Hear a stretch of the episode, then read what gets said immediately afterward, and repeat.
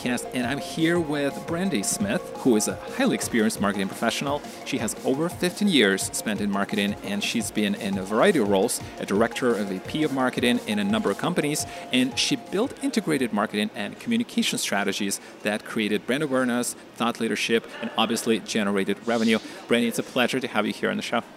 I'm excited to be here. Thanks for having me. So you've been extremely consistent with your with your marketing career. You've been mostly in marketing roles for over 15 years. Where did it all start? Truthfully, I've always kind of had a bit of a passion for marketing. So I specifically went to school for marketing, corporate communications, and PR.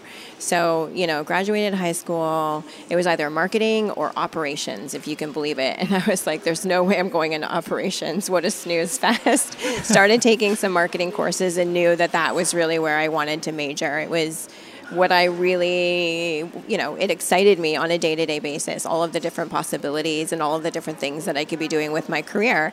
And then ultimately landed in tech in 2002 in a, in a startup. I think I was like employee number 25 or 30, mm. and I've just stuck with tech since, whether it's small, large, it's just kind of stuck with me. And I think I like tech because it's always evolving, it's always changing. There's always something really cool coming out in the tech space, right? And it's just yeah. oh, this new feature, this new technology. It's always, you know, fresh and exciting.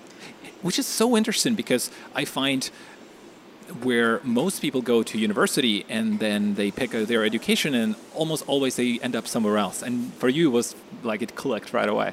It's true. It's true. Although admittedly i'm now studying to become a personal trainer health and wellness coach and group fitness instructor. So i'll use my marketing to kind of build my business that way right? So it'll never really go away but it's just kind of a passion and and, and I'll, I'll still continue in marketing but will branch out and leverage my marketing skill set for my passion too. Which totally makes sense at this point. Why not? Exactly. So, what differentiates a good marketer from somebody who's really outstanding from your, from your perspective? I think that's a good question. I think it's a marketer who is always looking to learn and evolve their skill set. There's so much that's constantly changing in marketing, whether, you know, it's a new technology or a new way to measure your performance or your ROI, whatever that may be. Um, you know, Google's constantly coming out with, you know, new updates for, you know, how you need to optimize your site. Like there's there's always something new and changing. And I think that the best marketers out there consistently look to learn. They're always looking to learn, always looking to optimize, always looking to test, always looking to iterate, always looking for that next best thing to continuously drive better and better results. But ultimately, those who are tracking what they're doing, right? Because at the end of the day, you don't know what you don't know. And right. if you're not tracking it and you're not understanding what's working versus not working, you can't possibly become better and you can't possibly drive you know more pipeline or ROI or whatever whatever that goal or objective may be within your organization or for your specific job role. Which will come down to a lot of the self-awareness part, right? I agree, 100%. 100%. Know where your gaps are um, and look for ways to fill those gaps, whether it's you know an online course or if it's mentorship through a marketer who is in that area, um, or if it's reading books or listening to podcasts or reading articles and white papers or ebooks or whatever that may be. Right. You don't know what you don't know, and understanding from a you know an awareness point standpoint what that gap is, so you can constantly learn and evolve is super critical. Yeah, I completely agree. So, what do you and you've been you've been in uh, VP roles. You managed a lot of people. There's a lot of challenges in doing that. You have to know what to focus on. What is the most important thing, and not a lot of people can do it. There, it's some people can only be, manage a few t- people. They can be a manager. Maybe they can be a director. Not everybody can be a VP, which is a fair thing. So, what do you do more or less of compared to people who are unable to do that? I think it's being able to hire a good team and rely on that team to be able to operate within their job function, right? I think I have a mentality that people are in their job role or job function because they're more than capable of executing on that specific function on a day to day basis. And so you have to empower your teams to do what they're there to do and, and, and look to their areas of expertise and know that they can do that efficiently and effectively and come to you with questions where maybe they're struggling. So that way you can focus more on the high level strategy um, and, and focus more on mentoring them and guiding them to become better with what they do or in areas where they want to grow and evolve. Right. No, totally agree. I mean, the people would be super important. So, I know we spoke a little bit the last time before we went on the air, and you focus on a pretty broad range in marketing. You focus on demand gen, you focus on brand awareness, um, and you like to be broad in terms of your skill set. How does that work for you? Like, how do you find the right balance in, in not going deep in one of the areas, for example, like demand gen? I think it depends on your company. I think it depends on where you are in your specific category or your space. And I think it really depends on your goals and objectives. You know, what are you trying to achieve in that particular fiscal year, as an example? Um, and that way you can develop your strategy and, and, and execute on that from a tactical level and really focus on what those most important um, elements are, right? So right. if you're looking at building a category or, you know, creating a category, there's a heavy, heavy focus on that PR and that analyst relations component, right? But then you also need to focus heavily on demand generation to to build your business, build pipeline, revenue, and, and make sure that you're growing and you can actually influence on the analyst side, right? Yeah. So I think it really just depends on your organization, what your goals and objectives are, so you can get that strategy in place and then execute on it with the, the different tactics and the different areas of marketing that are going to help you get there. But you also were, you personally were good at a lot of those areas, right? You were really good at broad range, which not a lot of people are.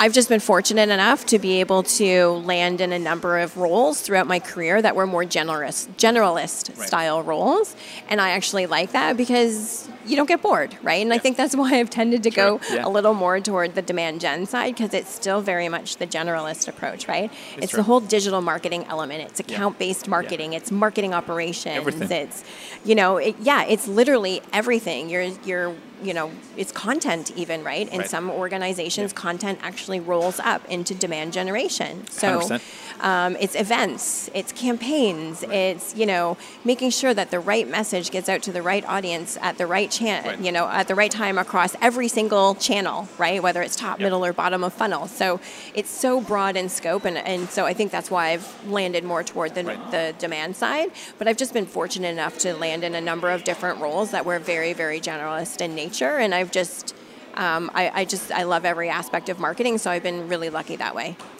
So you spent time in uh, small companies and startups and tech startups, all the way to corporations like Microsoft.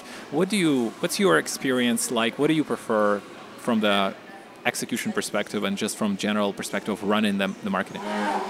I think that's a great question because, you know, some people really thrive on the enterprise side, and some people really thrive in more of that st- that tech startup environment. And you know, I've been with Microsoft, I've been with Oracle, and, and they're they're both really phenomenal companies. But when you go toward the enterprise level, um, there's a lot more process. There's a lot more red tape things are very, very slow moving. Mm-hmm. Um, and that's just the nature of being in an enterprise org. What's also beautiful about that, though, is timelines are realistic. And so they understand that when you're starting at A, it takes time to get to Z. Mm-hmm. And, and they understand that marketing is really a marathon, it's not a sprint, and you can't expect certain things overnight.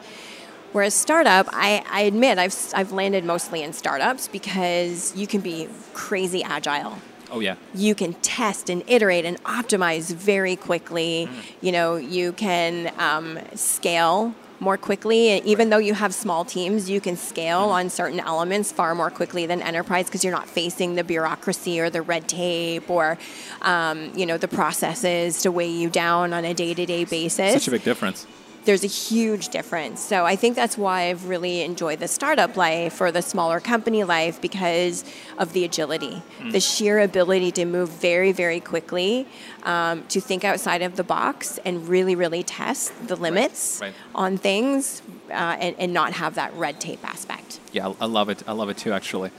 So you are also a co-founder of ABM Summit along with Steve Watt Steve did a great presentation. I think he was doing it at Mars. I loved it. It was very made a lot of sense. Especially, uh, I could I could relate to a lot of it. Uh, being a part of somebody who um, was a part of the ABM rollout. Mm-hmm. What is the one thing that companies get wrong when they're trying to roll roll out ABM or saying let's do ABM? So I think a lot of the mistakes companies are making is they do a direct mail campaign and that's ABM.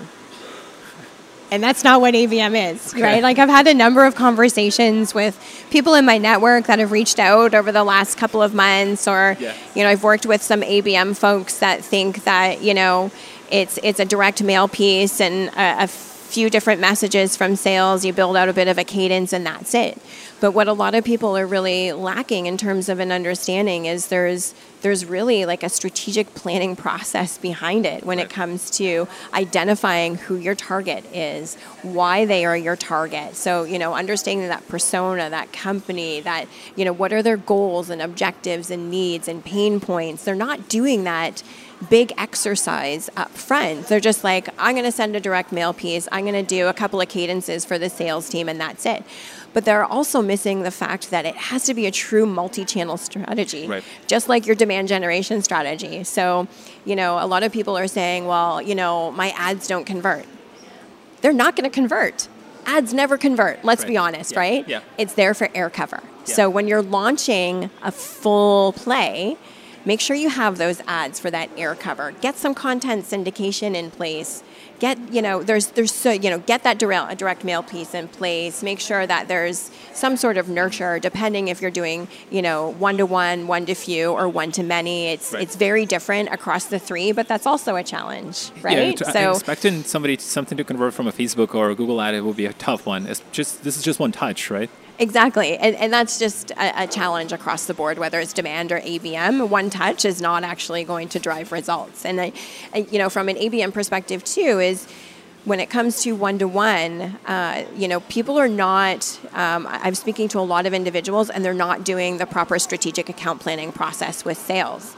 Uh, so, or they're they're going in for net new business with strategic one to one, and really you have to get to know the the prospective customer at very nitty gritty levels, like detailed, detailed levels. You have to really intimately understand their business, their pains, their challenges. And oftentimes that's really better from an expansion standpoint within your existing customer base because you already know that up front and you can really gear and guide your your marketing and your strategic account plan around all of that and make it a really tightly woven and internet process between sales and marketing and customer success um, to make sure that you're you're driving the right plays out to that particular audience. But a lot of people are not doing that again that heavy work up front. So mm. it really depends. There's there's a lot of pains and challenges depending right. on on which strategic approach you're going to take. I could probably talk to you about that for like an hour.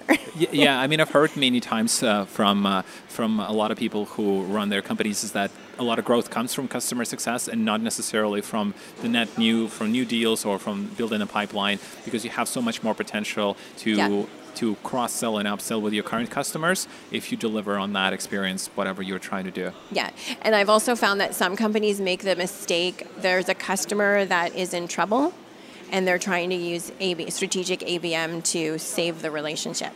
And that's also not a good way to go, mm-hmm. right? You want to you want to get in with healthy customers where there's tremendous expansion and upsell opportunity, who already buy into your value and can really can really move the needle that way. Yeah, 100%. So we have a lot of content marketing, a lot of companies do content marketing, and uh, we have content where there is native content where people actually want to consume on LinkedIn or on Facebook, or they want to share it. It's cool. It feels personal. We have content that is not like that. Is that is branded or sponsored. People don't generally like it, and uh, but companies still do it because they think that's the right thing.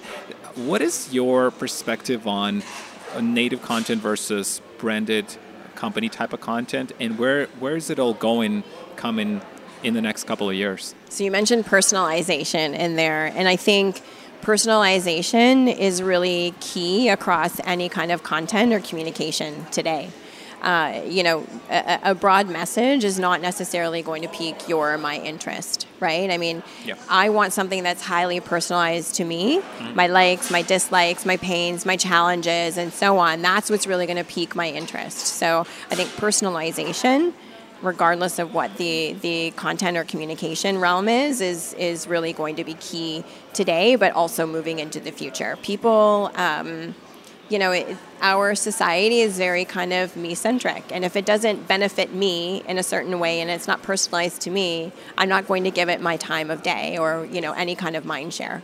Yeah, people are very, very selfish.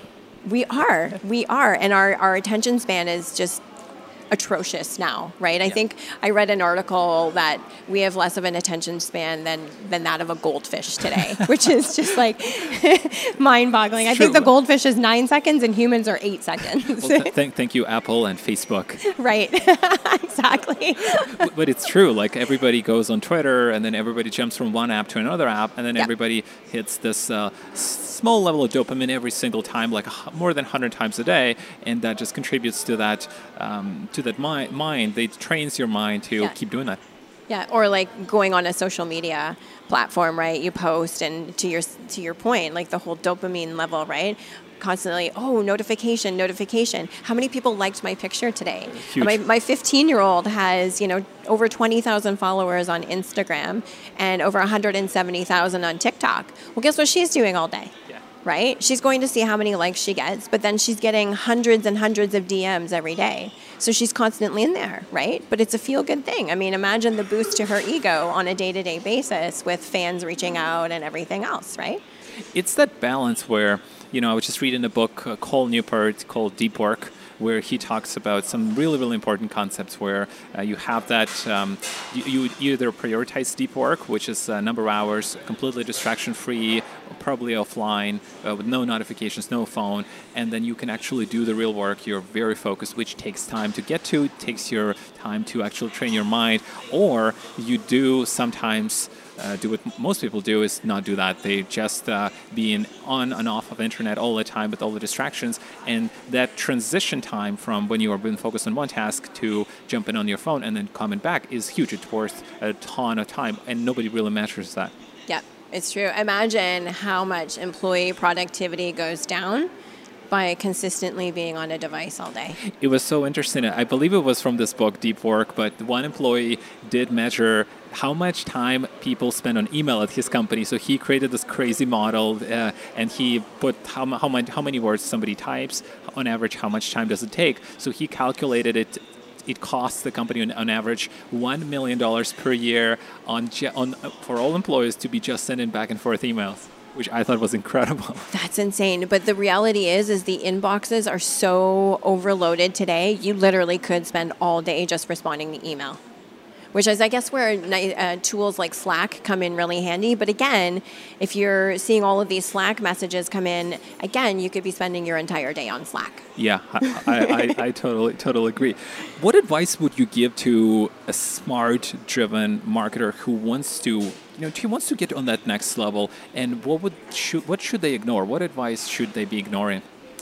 So I think, you know, as a smart driven marketer who wants to get to that next level, I say go out and find a really solid mentor. Think about what you, you know, where you are today, where you want to go in the future, what it is that you really want to do and where you you're striving for in your career and look for a really solid mentor someone who's been there, someone who's done it, someone who's relatively local if you can, so you can get together from time to time, bounce ideas off of them, have that face to face, that coffee chat, whatever that may be.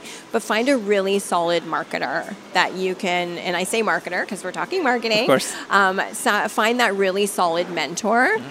Who is your your your goal, you know, when it comes to your career? I think mentorship is really, really important.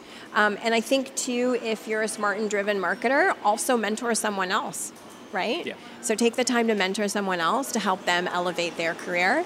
But then, you know, continuously learn and evolve as i mentioned earlier right constantly think outside of the box to, you know stretch yourself beyond where you've been before go outside of your comfort zone do things you've never done before you don't know what you don't know right yeah and in terms of finding a mentor, what is a good strategy? Just finding people uh, who are already successful, maybe working at a company on LinkedIn, and just send them a message, something like that.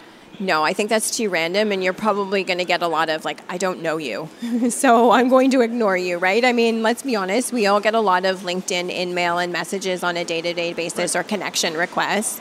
And so I think what you really should do is get yourself out to industry events. Right. You know, go to local networking events. You know, my, my co-founder for the Toronto ABM Summit, he has the Toronto ABM meetup, and he holds those regularly. You know, get out to the meetups, go to the Mars events. There's so much that's happening just in the Toronto area. Oh, absolutely. But but even outside, it doesn't matter what city you're in. Look for all of these different opportunities um, to network. Right? There's constantly events that are going on for marketers out there. So look to to get yourself to those events. Even if you're in marketing operations, as an example, Yeah. get out to like the Marketo meetups or the Eloqua meetups or the Pardot meetups, and just network the heck out of it. And also, like e- doing that consistently, I find it also helps. If you're going to a certain event on a consistent basis, you get to see the familiar faces, and it's easier to build that uh, network. Well, that's the thing, right? And then it doesn't necessarily, you're not necessarily looking for that one person to mentor you. I mean, I think that's really critical, someone who is very elevated in terms of where you are in your career. But being able to sit down like you and I, Yeah. you know, and just have those coffee chats and those discussions, I might learn something really incredible from you and vice versa, right? 100%. You just never know. Yeah, I totally agree.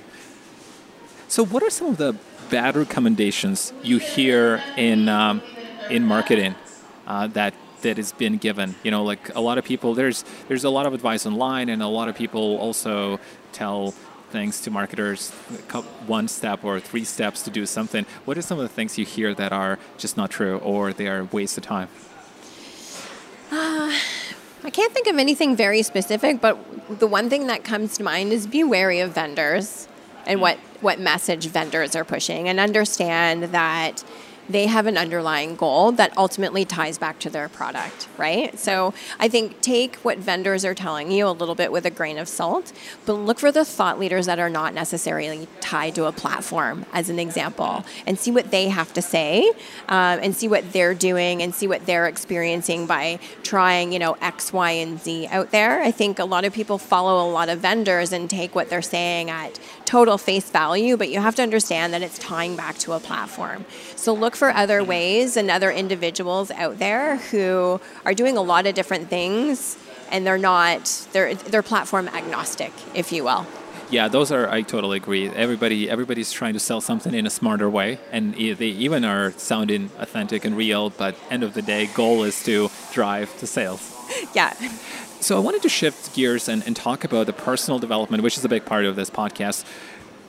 When you feel overwhelmed or you feel unfocused or maybe you are losing your focus temporarily, what are some of the things that you do or maybe questions you ask yourself to get back on track? Because we all, we all have those times when we don't feel 100%. Yeah. So I think when you're feeling overwhelmed, you really need to take a step back and look at everything that's overwhelming you and just break it down, Mm-hmm. right? And understand that you are one individual and you can only accomplish so much in a day. So, what is the most pressing priority? And just start tackling that first. Like, break it down into smaller chunks. Uh, because, you know, ultimately, yes, it could be something quite large, but there's smaller pieces to get you there. So, take those baby steps to get to that larger, overarching goal or that finished project, if you will. And then, you know, if if I'm losing focus temporarily, because, like you said, that happens, I walk away. I walk away and I go focus on something else until I can come back and feel refreshed and energized on what where I'm actually losing focus. Or, you know, when it comes to focus, I go to the gym every morning. Right. So I get up at 4:30 in the morning. I'm at the gym by five. I'm done my workout by 6:37. Shower on the road, go to work. That's the one thing that helps me center myself for the day. Right. So you just Yeah. have to find that that thing that centers you. Maybe maybe you go to uh, a meeting room and, and do like a 15 minute meditation period during the day. You have to find what kind of helps you re-energize and refocus and, and try to do that on a day-to-day basis so you don't find yourself overwhelmed or unfocused on a, on, on a regular Yeah, I, you, there's two couple of points from here what you just mentioned. Uh, one is I remember um, back to the point of prioritization. Steve Jobs used to he would do um, those retreats with his employees, and uh, then he would he loves whiteboards, so he would whiteboard everything, and every employee would would put an idea on the board, and then Steve would typically would just cross over all of the all of the things, and he would leave only top three. He would say that we can only do three things which is so important back to the point where you only want to focus on the finest things that will make you make the very best impact on you Yeah, and I actually worked for a company once where when you joined, you got a giant sticky pad, right? And it's like, what are the top three things I want to accomplish today? So very much the, the the Steve Jobs thing, right? So here are the top three things, and then everything else on top of that is just gravy. Yeah, it's it's like it's nice, but if that happens, awesome. But if it doesn't, n- nobody cares. Exactly, exactly. I at least got my top three done, and uh, you know you can go home at the end of the day to feel really good about that. So you have a very strong morning routine, as you just mentioned. So how, and it's obviously working for you. How long have you been doing that, and what are some of the maybe different approaches you tried? In terms of my routine, Yeah, morning routine.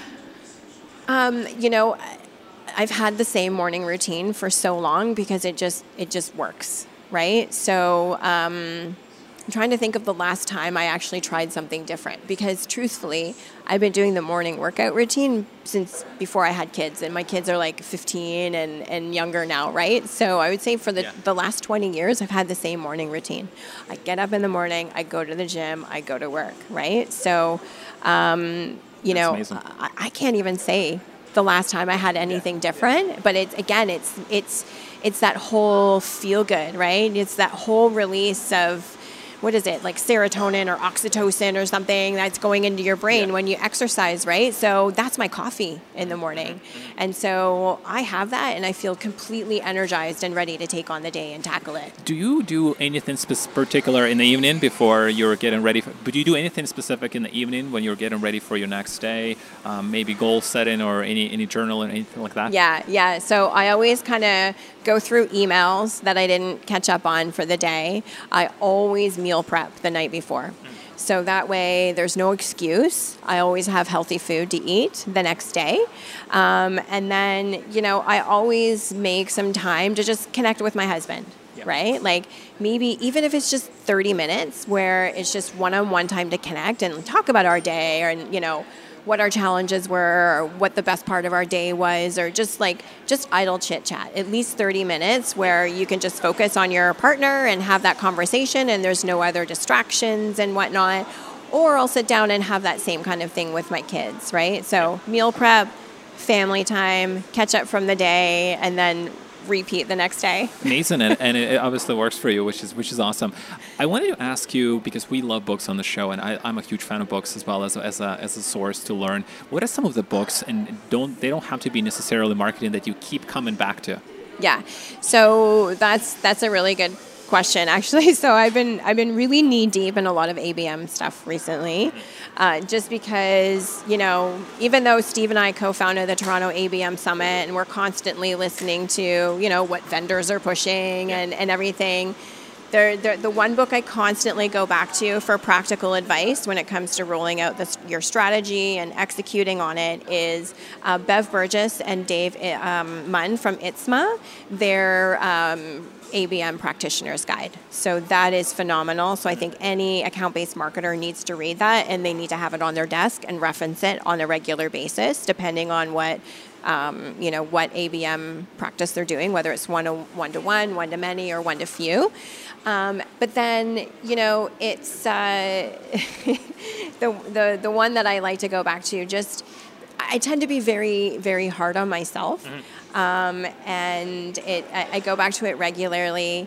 Um, the the name is just completely like escaping my mind, but I see the cover, and it's Yeah. um, the the subtle art of not giving a Oh, An not giving a fuck. Oh, you, you Yes. can say it. You can say that. You okay. can say that here. The subtle art of not giving a fuck. Because I, I tend to be very difficult on myself, but then always, you know, uh, worried about what other others think and whatever. And so it's just, it's a good reminder to be like, just don't care, right? Like focus on you, So focus important. on what you got to do, and just, it doesn't really matter outside of that, right? Yeah, and we will link link those books both in the show notes so everybody can grab it on Amazon. I haven't read them by the way, which will, will be super important. But yes, to the point of not caring, so important. It's probably one of the most important things in my like for me to not really care what other people think because you just can't, and it's just super so distracting. I was listening to an interview from Kara Swisher. She's a very famous uh, Silicon Valley journalist, and she one of the things that she said was whoever what, whoever's whatever people think about you won't matter one bit 20 years from now. Exactly. It's kind of like that age old, you know, if your kids leave you know, something on the kitchen table. Is that going to matter in five years? Yeah. No, it's not. So don't lose your mind over it, right? Yeah. So I, I, I very much like that. And, and again, I, I tend to have to go back to that because I, I can be very difficult on myself. And I think a lot of type A OCD people are like that, right? And it's just a really solid reminder that just doesn't matter. Well, Randy, it was a great chat and super happy that you came on the show. Uh, really appreciate your insights. And uh, actually, before we uh, before we wrap up here, what, where's everybody can find you online? So LinkedIn is the best way to find me. Uh, Brandi Smith, B R A N D I Smith. There's, I don't think there's a lot of Brandi Smith out there, but it is a Smith, so you never know. And then uh, Twitter, it's Brandi Smith 01. Mason, and uh, we will link it again uh, in the show notes so everybody can uh, say hi and uh, connect with you. But otherwise, Brandi, it was a pleasure and thank you very much. Thank you. I appreciate you having me.